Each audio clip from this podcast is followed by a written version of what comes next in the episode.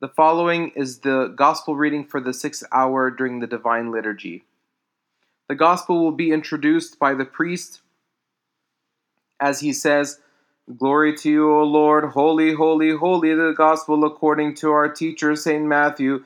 May his blessings be with us all. Amen. The deacon should be ready, standing before the sanctuary, and begin chanting the gospel reading.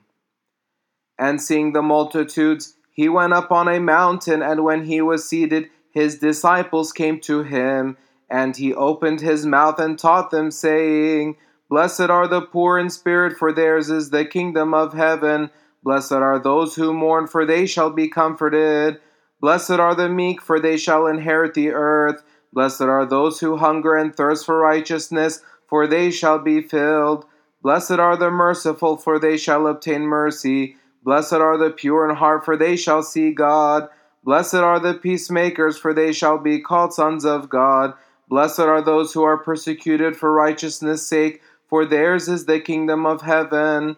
Blessed are you when they revile you and persecute you, and say all kinds of evil against you falsely for my sake. Rejoice and be exceedingly glad, for great is your reward in heaven. For so they persecuted the prophets who were before you.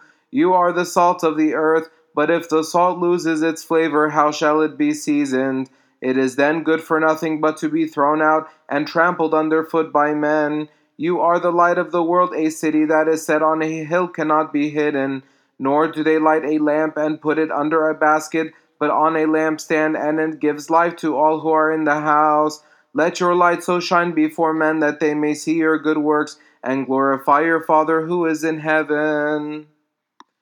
The priest will conclude the gospel reading by chanting, Glory be to God forever. Amen. We worship you, O Christ, with your good Father and the Holy Spirit, for you have come and saved us. Have mercy on us. The first three litanies are chanted traditionally by the priest. However, if instructed so, the deacon may begin chanting the first three litanies as follows O you who on the sixth day and in the sixth hour was nailed to the cross, for the sin which our father Adam dared to commit in paradise. Tear the handwriting of our sins, O Christ our God, and save us. I cried to God, and the Lord heard me. God, hear my prayer, and do not refuse my petition. Be attentive to me, and hear me in the evening, in the morning, and at midday. I say my words, and he hears my voice, and delivers my soul in peace. O Jesus Christ, our God, who was nailed to the cross in the sixth hour, and killed sin by the tree, and by your death you made alive the dead man whom you created with your own hands and had died in sin. Put to death our pains by your healing and life giving passions, and by the nails with which you were nailed. Rescue our minds from thoughtlessness of the earthly deeds and worldly lusts, to the remembrance of your heavenly commandments according to your compassion.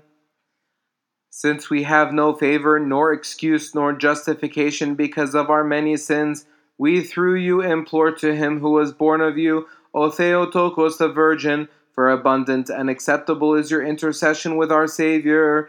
O Holy Mother, do not exclude sinners from your intercession with him whom you bore, for he is merciful and able to save us, because he suffered for us to deliver us. Let your compassion speedily reach us, for we are exceedingly humbled. Help us, O God, our Savior, for the glory of your name. O Lord, deliver us and forgive us our sins, for the sake of your holy name.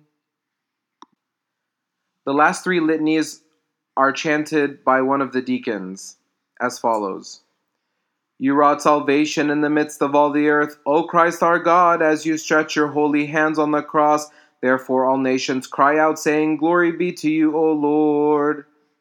We worship your incorruptible person, O good one, asking for the forgiveness of our sins, O Christ our God. For of your will you were pleased to be lifted up unto the cross to deliver those whom you created from the bondage of the enemy. We cry out unto you and give thanks to you, for you have filled all with joy. O Savior, when you came to help the world, Lord, glory be to you. You are she who is full of grace. O Theotokos, the Virgin, we praise you. For through the cross of your Son, Hades fell down and death was abolished. We were dead, but we are raised and became worthy of eternal life, and gained the delight of the first paradise. Therefore we thankfully glorify the immortal Christ our God.